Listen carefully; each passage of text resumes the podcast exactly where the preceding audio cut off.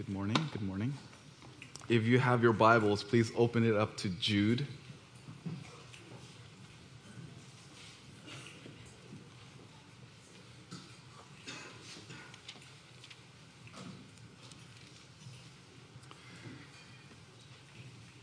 Jude chapter 1, verse 14 and 16 is going to be the verse that we'll be studying this morning. Uh, but before that, I would like to read through the entire verse 1 to the text this morning so it can give us some context and remind ourselves of what we've gone through so far. So you would read or, come, or follow along with me as I read. Jude, a bond servant of Jesus Christ and brother of James, to those who are the called, beloved in God the Father, and kept for Jesus Christ, may mercy and peace and love be multiplied to you. Beloved, while I was making every effort to write you about our common salvation, I felt the necessity to write to you appealing that you contend earnestly for the faith which was once for all handed down to the saints. For certain persons have crept in unnoticed, those who were long beforehand marked out for this condemnation, ungodly persons who turn the grace of our God into licentiousness and deny our only Master and Lord, Jesus Christ. Now, I desire to remind you though you know all things once for all, that the Lord, after saving a people out of the land of Egypt, subsequently destroyed those who did not believe, and angels who did not keep their domain, but abandoned their proper abode. He has kept in eternal bonds under darkness for the judgment of the great day just as Sodom and Gomorrah and the cities around them, since they, in the same way as these, indulged in gross immorality and went after strange flesh, are exhibited as an example in undergoing the, the punishment of eternal fire. In the same way, these men, also by dreaming, defile the flesh and reject authority and revile angelic majesties. But Michael, the archangel, when he disputed with the devil and argued about the body of Moses, did not dare pronounce, pronounce against him a railing judgment, but said, The Lord rebuke you. But these men revile the things which they do not understand, and the things which they know by instinct, like unreasoning animals. By these things they are destroyed. Woe to them, for they have gone the way of Cain and for pay they have rushed headlong into the error of Balaam and perished in the rebellion of Korah. These are the men who are hidden reeves in your love feasts when they feast with you, without fear, caring for themselves, clouds without water, carried along by winds, autumn trees without fruit, doubly dead, uprooted, wild waves of the sea, casting up their own shame like foam, wandering stars, for whom the blackness has been reserved forever verse 14. It has been about these men that Enoch, the seventh generation from Adam, prophesied, saying, Behold, the Lord came with, an, with many thousands of his holy ones to execute judgments upon all and to convict all the ungodly of all their ungodly deeds which they have done in an ungodly way, and of all the harsh things which ungodly sinners have spoken against him. These are the grumblers, finding fault, following after their own lust. They speak arrogantly, flattering people for, for the sake of gaining an advantage. Lord, be with us this morning as we look to your word. We want to be a faithful evangelist, a bold evangelist, but we want to be also faithful in the way that we live so that the gospel that we preach will not be hindered. Be with us now. In your son's name, amen. One of the greatest literature that has ever been written by a Chinese man that many Chinese people in China pr- are pr- proud of is a book called The Art of War. The Art of War by Sun Tzu. This book was way ahead of its time. This book was insightful and profound because of, the, of all the war tactics and principles that Sun Tzu observed during his time in the military. This book was written in the 5th century BC, but the principles about war can still be applied today. In fact, it is still used today. I heard that many people, when they join the military, they're given a free copy of this book so they can understand the, the art of war. The Art of War, this book is divided up into 13 chapters. Each chapter talks about a specific aspect of war how to mobilize your people, how to use the resources, how to attack the enemy. And most, if not all, can still be applied to modern warfare and espionage. And one of the coolest lines in the book to me is found in chapter 13 regarding spies. Sun Tzu writes If you know the enemy and know yourself, you need not fear the result of a thousand battles. If you know yourself and not the enemy, for every victory gained, you will suffer a defeat. If you know neither the enemy nor yourself, you will succumb in every battle.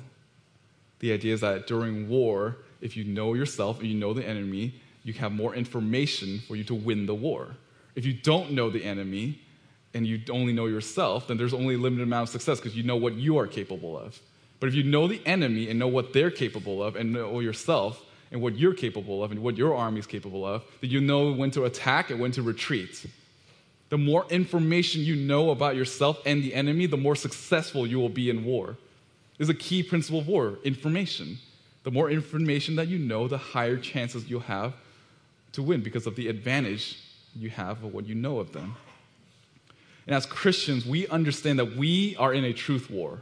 We need to know both who we are and who we are up against. We need to know our strength and know what the enemy's strengths are so that we are able to combat them, so that we can reason with them, so hopefully we can sway them to truth. And also so that we ourselves will not be swayed into apostasy. We need to know our role as Christians and the devil's attack. And when we understand our responsibility as Christians, we will not be shaken when a false teacher tries to sway us with a new doctrine. This is the fifth of our sixth sermon throughout this series of Jude, and we're reaching the end of this epistle. We're reaching the end of the description of all of these false teachers. This is the final illustration that Jude will use to help us be more equipped to go against false teachers. This portion is the last portion where he will not only give us instructions to the church about false teachers, but also talking about these false teachers as well. Jude knows who they are, and this is the last attempt that he's writing to, to sway and to convince these false teachers to repent. Yet, before Jude concludes this portion on false teacher, he reminds us of the task that we have. We, as Christians, we're all evangelists. When the moment you came to know the Lord, you are a herald of truth. And Jude not only wants to give us an illustration of false teachers, but also a faithful evangelist. Jude uses this man named Enoch, and he will use him to illustrate what we all need to be in order to be a faithful evangelist. In this passage, we'll get a picture of a faithful evangelist so that we can be a faithful evangelist. If you want to be a faithful evangelist, this message is for you. Now, trust that all of us want to be used God mightily. Jude will describe Enoch, give us a template of how he lived, so we know how we can be evangelists. So I've divided this into three points. If you have your bulletin, it's, it's listed for you. The prophet, verse 14a, the message, 14b to 15, and the sin, verse 16. If you want to be a faithful evangelist, Enoch is a template for us. Let's go to the first point the prophet, verse 14a. It was also about these men that Enoch and the seventh generation of Adam, we're going to stop there. Notice that this word, these men. Jude is talking about the false teachers, and that these false teachers during the time when they were in the church is the same as the one that Enoch had to deal with. Enoch represented God when most of the world was against God. Not much is known about Enoch. There's only several passages in the Bible that talks about him. Hebrews if we were to go backwards, Hebrews 11:5 tells us that he had faith in the Lord and he did not die. Hebrews 11:5 By faith Enoch was taken up so he would not see death. Luke 3:37 attributes Enoch as part of the line of the Messiah. First Chronicles 1 verse 3 affirms his, his existence in a genealogy. But Genesis 5 is a passage that we can, that we can look at in terms of the life of Enoch. So let's turn there. Genesis 5. We'll look at the life of Enoch.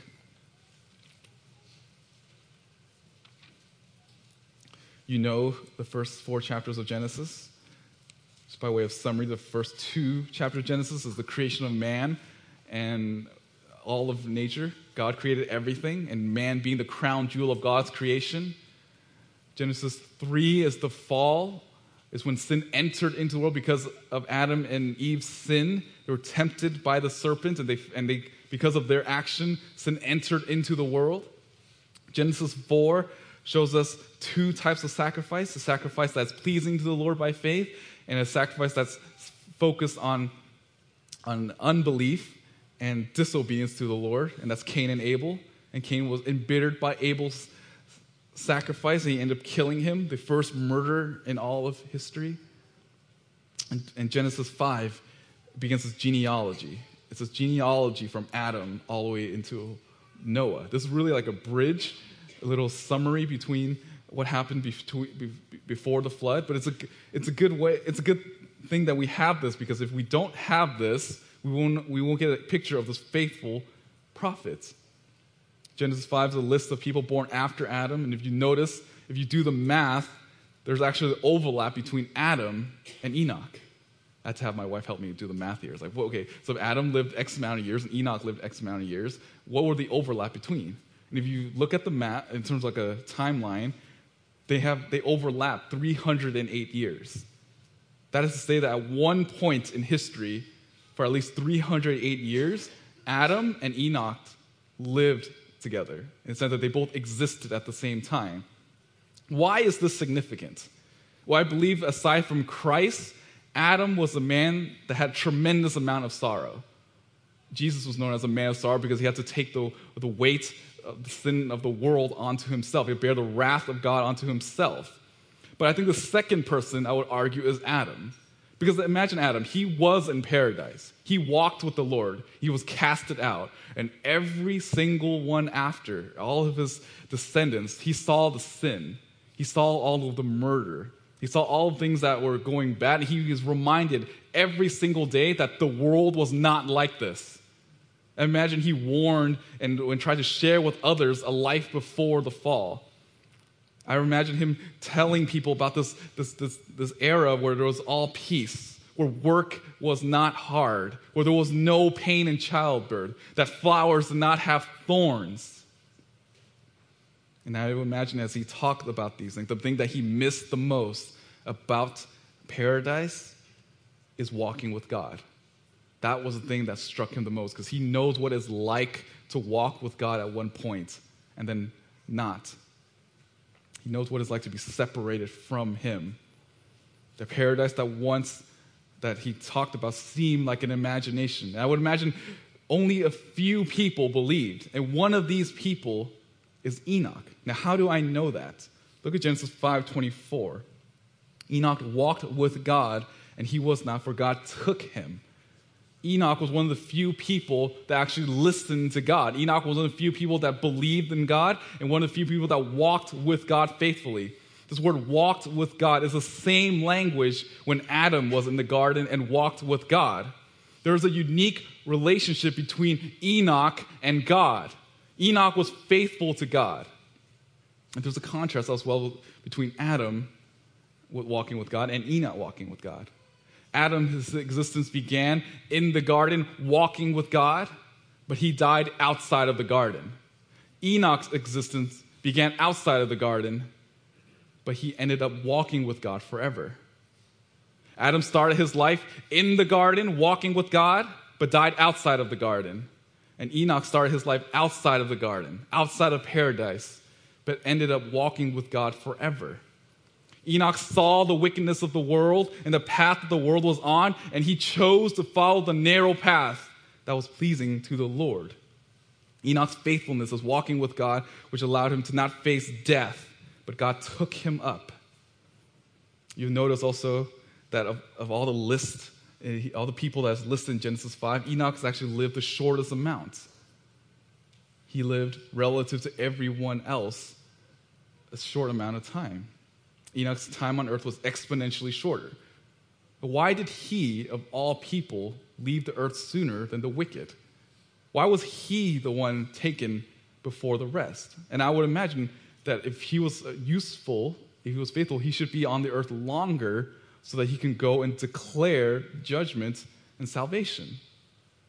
Sometimes the most faithful people receive their greatest reward sooner than others. Sometimes the reward for faithfulness, means that you're able to leave this broken world and be with Christ forever and be with Christ sooner. That's what happened with Enoch. His reward for faithfulness is that he can dwell with God and walk with God forever. It is a human and natural response when we hear about young Christians that died at a young age. We'll think they've gone too soon or they went before their time. Yet, but yet we know there's these faithful pastors like Jonathan Edwards and Spurgeon that have died at a relatively young age. Missionaries that we know have died ex- uh, at young age that are all over the world. They get killed, they get slaughtered for their faith. And I'm not saying that every young Christian that dies died because they are faithful, but I am saying that if a young Christian dies, there is a, there's rejoice in it. We can praise the Lord that this person finished well. For most of us, our spiritual life is like a marathon but for some, it's just a sprint. And we can praise the Lord and be thankful that these people who lived a short life lived it for the glory of God. Enoch was the seventh generation, two generations from Noah. This world was broken, and Enoch warned them of judgment. This was a broken world, so bad that when God looked at the world, he regretted creating them. Yet Enoch preserved, persevered in walking in proclaiming the truth of God. Enoch seems to be alone. Scripture often describes the faithful as a small group of people. Enoch was one of the few evangelists or prophets in a generation that's filled with corruption. Now, if you want to be a faithful evangelist, you have to understand first and foremost that it's a lonely job. There aren't that many people that are going to share the gospel the way that we do. If you just count us in this room, if you just count this church as a whole, and even all of the other faithful churches in the San Francisco area, in relative to the in, in relative to San Francisco, we are a vocal minority in an echo chamber of sin.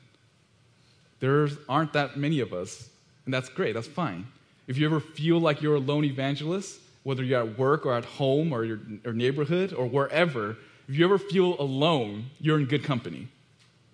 We have a truth that transcends time and although we are a minority, we, must see it as a privilege to be heralds of God's word and be considered worthy to carry the gospel out at this time, in this era, and in this city. Not only can we learn about how to be a faithful evangelist by looking at the life of the prophets, but we can also learn how to be better evangelists on the message that the prophet preached. Our second point, the message. Verse 14b to 15. Enoch prophesied, saying, actually, turn back to Jude. Jude 14.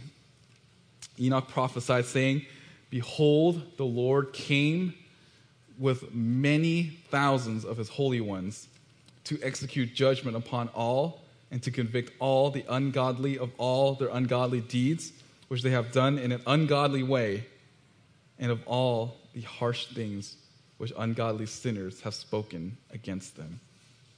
Notice this word behold. This is a warning. He's telling them to pay attention, listen up, eyes up here. These false teachers and their behaviors and their doctrine that it was alluded to, these are all referenced in the last in, the, in all things as he said that these are reserved for darkness. These false teachers, they are reserved for darkness.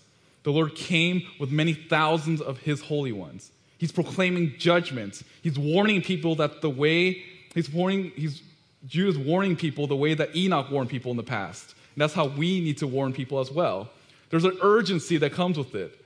There's always a consistent theme throughout Scripture of people declaring God's judgment.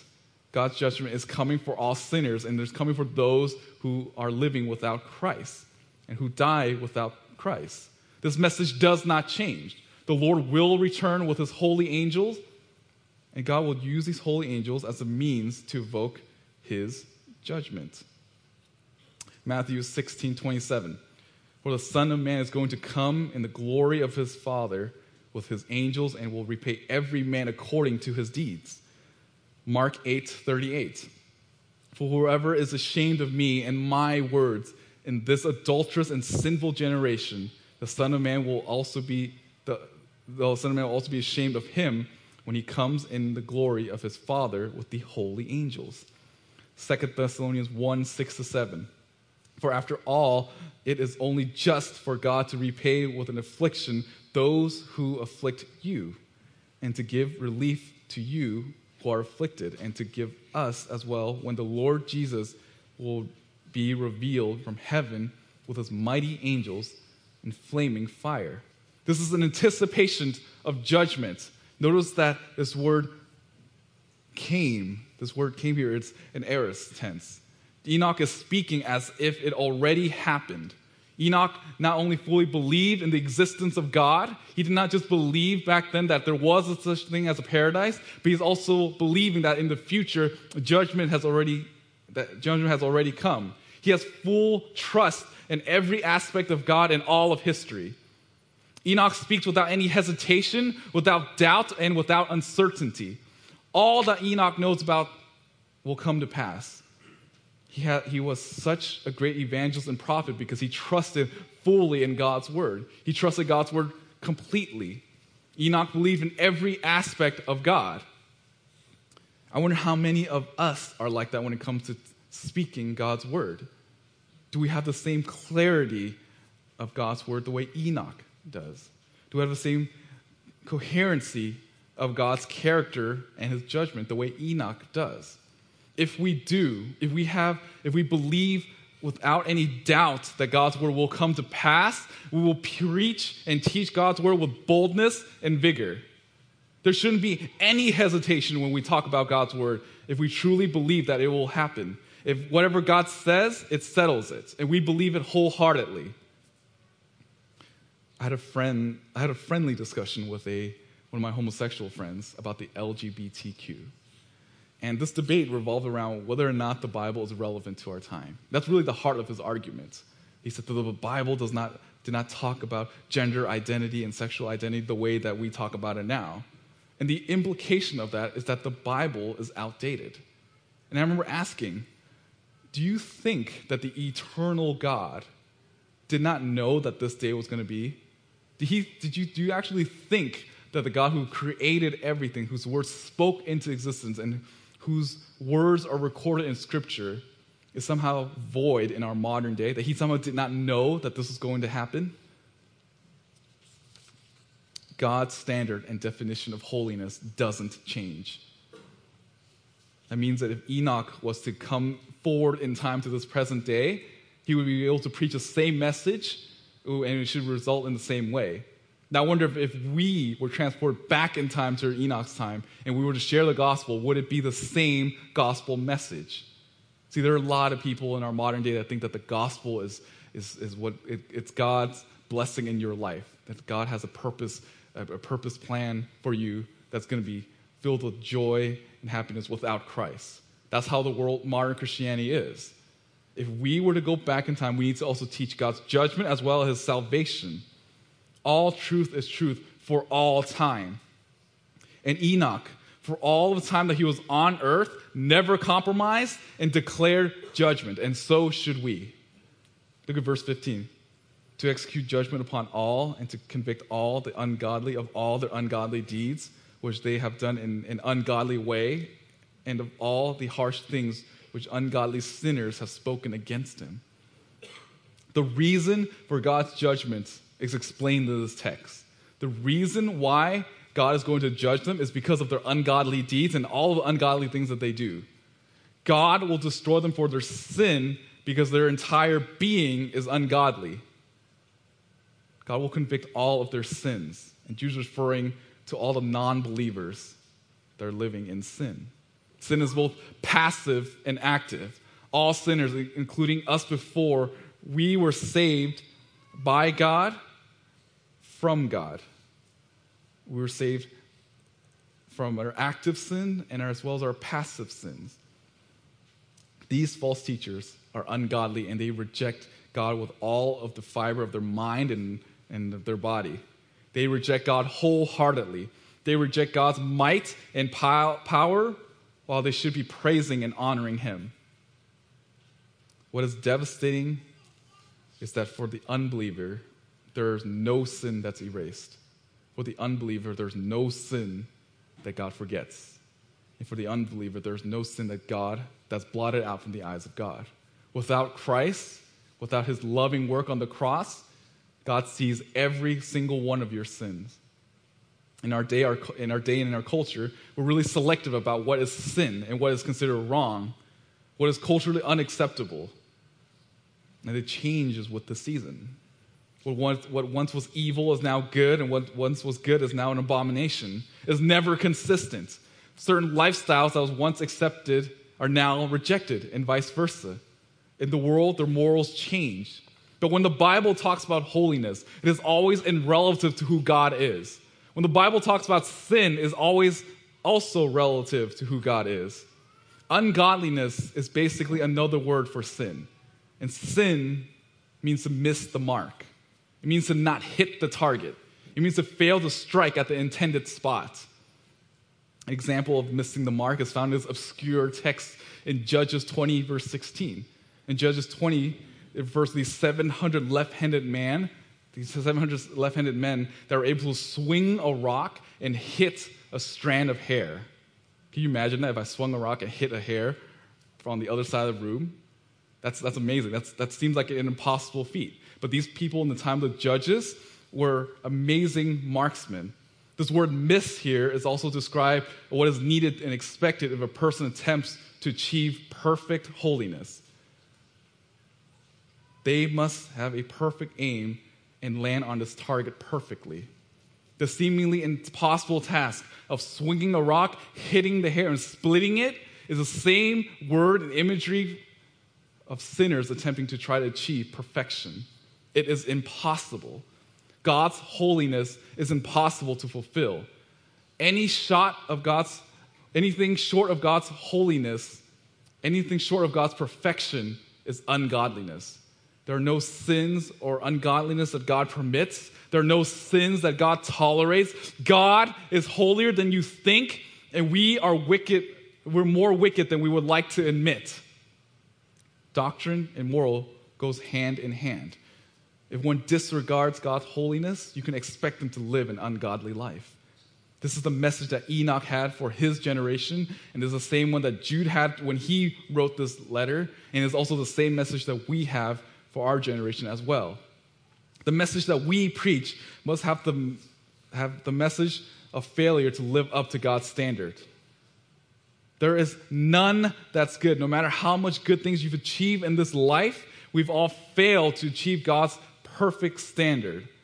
God looks into our own heart and soul and he sees the wickedness. But it is only by his grace that we're able to be in a right relationship with him. We can be saved by grace because God has given us his holiness. This is the idea of doctrine of imputation that before we were saved, we were spiritually bankrupt, and God gave us into, put a holiness into our account, that He made us righteous so that we can stand before Him. God's moral law shows us how bankrupt we are. God has given us His law so we could prick our conscience, show us where we have fallen. It is to warn us that without Christ, there's no way that we could stand before this holy God and our gospel presentation must have sin and judgment. But the reason why it's there is to contrast the love of God. We can see how wicked we are, and the more wicked we see we are and how, how sinful we truly are, the more we will appreciate the love of God. The more sweeter the gospel will be. Due to saying that what Enoch has said, and, what, and is what we must say, that no one can escape God's wrath outside of believing in Christ Jesus. Judgment is not reserved for those who believe in Christ. If you are living an ungodly life, you must turn from that sin. You must see yourself as fallen short of God's perfect standard. And the only way that you can come to saving faith is through Jesus Christ. He gives you the faith so you can be made right with God. And when you understand your own wickedness, you can see how great and how beautiful God's love is for you. The more you understand how far you are from God's holy standard, the more you'll understand how, how much it took for God to bridge the gap between you and Him. And if you are living an ungodly life now, I would encourage you to turn and place your faith in Jesus because judgment is coming for you. If you want to be a faithful evangelist, you must use the law to highlight the depravity of man so that the sweetness of God will be made more clear. Not only can we be faithful evangelists by looking at Enoch's life, but also and also his message, but lastly the sinners that you will be dealing with. Jude wants us not only to see a quick bio of Enoch or the message that Enoch preached, but also the people and the sinners that he had to deal with. Our last point, verse 16, the sin. Notice that these are grumblers, finding fault, following after their own lusts. They speak arrogantly, flattering people for the sake of gaining an advantage. Again, this word these appear again. Is to refer back to these false teachers and, and also a parallel to the people that Enoch had to deal with when he was on the earth. Jude expands and highlights another facet of these false teachers and their wickedness. Jude elaborates more on the attributes of these sinners. Jude describes their personality and the sin that they hold to. Notice the word grumblers. This word means murmuring. This word is onomatopoeia. In the Greek word, is, the word grumble sounds like the noise it makes. It sounds like the word sizzle. It sounds like the noise it makes. It's always have something, these people that are grumbling always have something that they do not like. These false teachers then and now are not only champions of grumbling, but they also promote grumbling within the church. The idea of grumbling shows up in the Old Testament multiple times, and it's always alluded to Israel's grumbling against God. Nothing was ever sat, nothing ever went well for the Israelites. No matter how much God provided for them, no matter how many, God, how many times God protected them, no matter how many times the Lord blessed them, they always grumbled. They always complained. They were never satisfied with what God has given them. And when they were momentarily satisfied, they would find something else to complain about. Grumblers still exist in the church today. These people are, are grumblers when they focus on their own needs. It's like the false teachers earlier when they say about caring about themselves. These false teachers, they're always grumbling because they care about themselves. They always focus on their own needs, they focus on what they want, and they expect everyone to pander to them. And when they don't get what they want, they grumble. Now, before we attempt to be a faithful evangelist to grumblers, we have to look at our own lives as well. These false teachers always complain about everything. Now, my, my question is do you complain? Do you grumble? At the heart of all grumbling is idolatry, is wanting people to worship you, is wanting everything your way. Those are the word finding fault. Is always not satisfied with God and what God has placed in their life. It's nitpicking. Grumbling is a general term, a general attitude, but fault finding is, is, is find every little detail to complain about. There's people that would be like, oh, we want carpet in our church, but I don't want it to be blue. Or we want preachers, but we don't want that preacher. Or we want this type, we want to sing in our church, but not that type of song. These are people that are always nitpicking. They're always wanting and they're never satisfied. Israel found fault in all of God's blessings. They said that we wanted food and we didn't get the type of food. And when they got the food, they complained of too much food. And then when they didn't have food, they complained about food again. They're always finding ways to complain. There's always something that they find fault in. Both grumblers and fault finders do this because they ultimately feel that they're entitled. They feel that they, they deserve more than they actually have. They, these false teachers, then and now, are never joyful people, but they're always critical of everything. And when people find fault, they're really finding fault in God and his plans because they assume better. Looking again at our own lives, do we find ourselves nitpicking and fault finding in everything? Do we complain about every little thing? Do we nitpick in each other's lives? Do we nitpick at things at work, at home or at school or even in the church? Do we find ourselves doing these things? Those next ones, following after their own desires. These people seek what they love the most. This word desires generally used to describe sexual sin, but in reality, it's just a neutral word. What makes it a sinful desire is the object that it's desiring after. These false teachers, the thing that they desire most is their own flesh, what they wanted.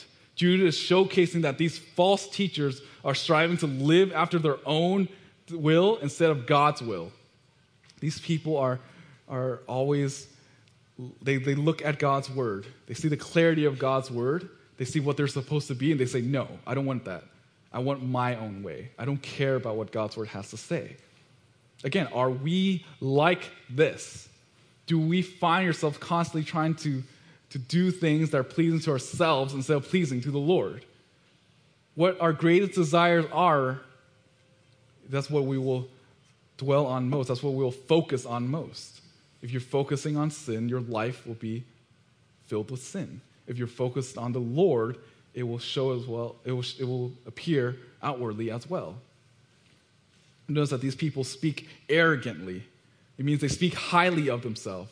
They're high, they, they, they look at themselves, they think, they think, oh, how great they are, all of their success, all of their abilities. They speak assuming that they know all things. Jude refers to them as false teachers that, that try to sway people due to their own pride ask yourself do you do this as well? Do you speak highly of your own success? When you're in the church, do you only minister people by the title that you're given? You say you have to submit to me because I have been in this church for X amount of time, or I've been in this church longer than you, or that I have certain degrees? And that's how false religion began, right? That's how the Jehovah Witness began. They say, oh, we can read the Greek and you don't, so we have this interpretation scribe that you don't even know about. That's how all false religion began. And if we speak arrogantly about ourselves, we can easily become false teachers. It doesn't matter what type of credentials you have, because you understand that those credentials are given to you by God. They're given to you as a stewardship, you need to be humble about it.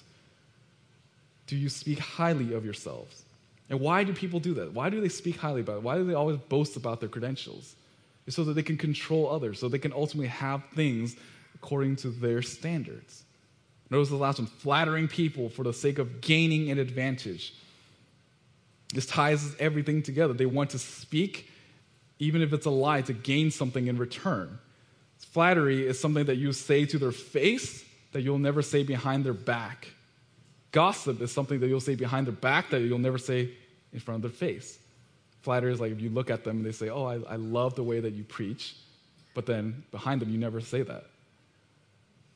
Gossip is saying something behind their back, usually in a negative term, something that you say in a negative that you'll never say to their face. And these false teachers did this to obtain something, and it's often for their own selfish gain, it's for their own flesh. You'll notice as we're walking through this text that went through what they are and what we need to fight against, what these false teachers are and what we need to be mindful of. And that's intentional because if we want to be a strong evangelist, not only do we need to confront these type of people, but we need to make sure that in our own lives that, that these attributes are not there. When non-Christians hear us grumble about life, they will not believe when we say that you can only be satisfied in Christ alone. Why would they? If we talk about oh, you could be satisfied in Christ, but we're grumbling about life, then we're not really satisfied in Christ. How can we objectively say that we find our greatest joy in life if we grumble about life as if our joy depended on it? How can we tell people to find God to be the most desirable person if our lives, if in our lives we show that we desire something more than God? How can we tell people to be humble before God if we speak arrogantly about our own success? How can we expect people to believe when we say to them that Christ is the best for you when they know that we're flattering them? if, we have a, if we're defined by speaking a lie just to get something in return, people will not take the gospel presentation seriously because they think that you're only sharing the gospel with them to get something in return. The less you are of these attributes, the greater and more effective you will be in gospel ministry. if you are any of these things as a Christian, put them off. Put these things off and put on Christ. Put off grumbling and put on thankfulness. Put off finding fault and put on encouragement. Put off following after your own lust and put on selflessness. Put off speaking arrogantly and put on humility. Put off flattering people and, and put on speaking truth. Put off the old self and put on Christ. If you are faithful in your walk, your gospel effectiveness, your gospel presentation will be more effective and more real in the sight of non Christians. They will see that God is actually real, that God can actually change your life. They can see that your life demonstrates what the Bible teaches. These are the type of sinners that we will be confronting, but these are all the sins that in our life that we need to be mindful of so that we can be an effective evangelist. You want to be an effective evangelist? This is how you do it. You want to fight sin in your life and, sh- and then share the gospel with them so, so, that people will know that God is real and can tr- change you. That you, can, that you can no longer find joy in the world, but only in Him. Jude shares with us that if you want to be a faithful evangelist, Enoch is a, is a, is a perfect example of that. It's a great example. He's someone that faithfully declared God's word in time when there's no one willing to do so. He was walking with God when everyone's running from him. Yet the message that he told, that Enoch preached, either the, the message was on judgment. That you, if you want to turn from, if you don't turn from your sin, God's judgment is reserved for you. And, yet, yet, and he also explains the people that he had to deal with, that Enoch had to deal with, that Jude dealt with, and that what we have to deal with today. And also what we need to be. We don't want to be people that are grumbling. We don't want to be people that are fault finding. We don't want to be people following after our own lust or speak arrogantly or flattering. We don't want to be these things because Christ should be the forefront of who we are. Not just who we are on the outside, but who we are on the inside as well. If you want to be a strong evangelist, Enoch gives us a perfect example of moral faithfulness. Jude uses Enoch to show his life as a life of faithfulness, a powerful preacher confronting sin while being in the midst of a broken and crooked world. That's my encouragement for this morning. That if we want to be evangelists, and I trust all of us wants to be, we want to be used by God mightily. We want to be like Enoch, who faithfully declared God's word, walking with the Lord, and, and finding and, and, and mortifying his own sin so he could be effective instruments of the Lord. Let's pray. Lord, we're thankful for the opportunity to study your word, to look at the life of Enoch. Uh, but Lord, we know that you have used Enoch because of his obedience to you. And we want to be obedient to you, and we want to be able to be used by you mightily so that people around us can truly know who you are. Your truth has never changed because you're a God that doesn't change. We want to be a people that are, cons- are consistent with your truth. The gospel is a message that we want to proclaim to the ends of the earth, and we long for the day where everyone from every tribe and every tongue will praise you for, who, for how good of a God you are. You are worthy, and may we speak of your worthiness to everyone that we encounter.